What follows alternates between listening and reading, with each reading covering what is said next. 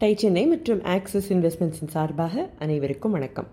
குறைந்த பட்ச முதலீட்டோட கீரையை வச்சும் ஒரு பிராண்டை உருவாக்கலாம். வேலை வாய்ப்புகளை ஏற்படுத்தலாம் அப்படின்னு நல்ல கீரை மூலமாக நிரூபிச்சிட்டு இருக்கிறவர் ஜெகன். பசியோடு தூங்கிய ஒரு விவசாயி தான் இவர் விவசாயத்தில் ஈடுபட ஒரு காரணமாக இருந்தாலும் இன்னும் ரெண்டு காரணங்களும் உண்டுன்னு சொல்லுவார் ஜெகன். ஜேசி குமரப்பா. காந்திய தத்துவங்களுக்கு பொருளாதார வடிவம் கொடுத்தவர்.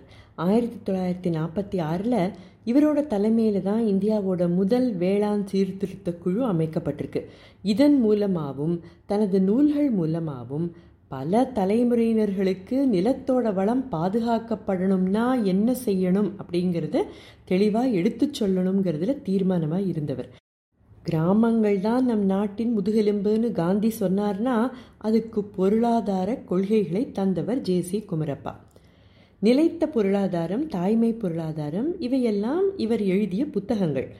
ஜேசி குமரப்பாவோட கொள்கைகள் மற்றும் அவரோட எழுத்துகளால் உந்தப்பட்டு தன்னிறைவு பெற்ற கிராமங்களை உருவாக்கணும்னு நினைச்சார் ஜெகன். இன்னொரு காரணம் நம்ம ஏற்கனவே பார்த்தது தான் இவரோட கிராமத்தில் ஒரு சர்வே எடுத்தாருன்னு பார்த்தோம் இல்லையா? அந்த கணக்கெடுப்போட முடிவுகள் இவரோட எண்ணங்களுக்கு எரு போட்டா மாதிரி ஆச்சுன்னு கூட வச்சுக்கலாம். இதுக்கு உந்துதல் ஜேசி குமரப்பாவோட கொள்கைகளும் புத்தகங்களும் தான்.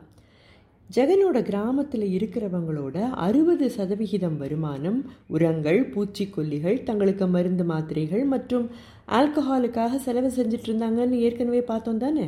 அதாவது கஷ்டப்பட்டு சம்பாதிச்ச பணம் பெரும்பாலும் வேற யாருக்கோ போகிறதுக்கு பதிலாக இயற்கை விவசாயம் செய்ய வச்சா நல்லா இருக்குமேனு தோணியிருக்கு.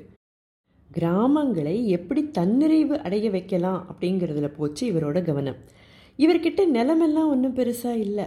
ஜெகனோட அப்பா வீடு கட்டுறதுக்காக வச்சுருந்த ஒரு இருபத்தஞ்சு சென்ட் நிலத்தில் இப்போ விவசாயம் தான் செஞ்சுட்டு இருந்தாலும் விவசாய நிலங்களை லீஸுக்கு அதாவது குத்தகைக்கு எடுத்து தான் இப்பவும் செஞ்சிட்ருக்கார்.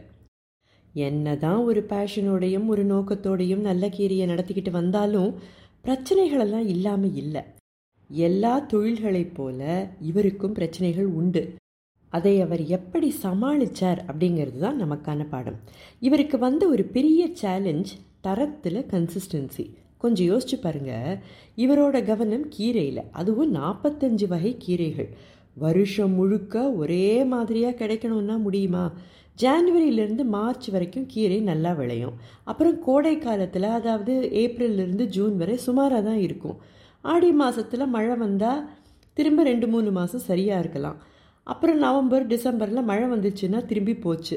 அப்போ கீரையை வச்சே ஒரு பிராண்டை உருவாக்கிக்கிட்டு இப்போ தான் விற்போம் அப்போ தான் விற்போம் மழை வந்தது வெயில் அடிச்சதுன்னெல்லாம் சாக்கு போக்குகள் சொன்னால் கன்சிஸ்டண்ட்டாக குவாலிட்டியை கஸ்டமர்ஸ்க்கு கொடுக்க முடியலைன்னா தொடர்ந்து எப்படி தொழிலை நடத்துறது இல்லையா?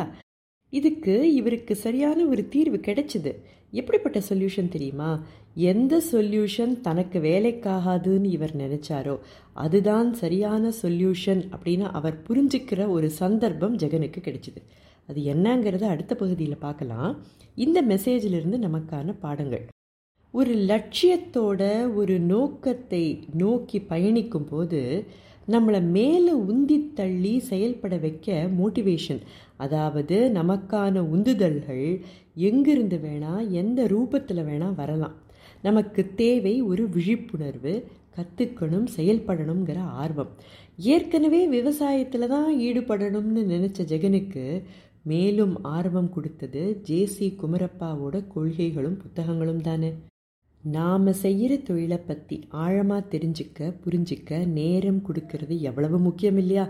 பெரும்பாலான நேரம் தினசரி பிரச்சனைகளில் மூழ்கி இருக்கிற நாம் செய்ய தவறுற விஷயமும் இதுதான்.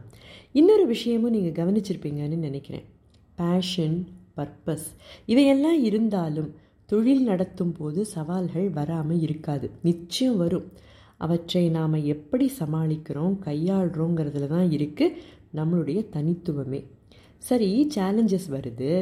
ஆனால் அதை மேனேஜ் பண்ணுற சூழலில் நம்மளோட புரிதல் தான் தவறாக இருந்தது. அதை மாற்றிக்கணும்னு வெளிப்படையாக ஒத்துக்கிற அந்த பணிவு இதுவும் தேவையில்லையா?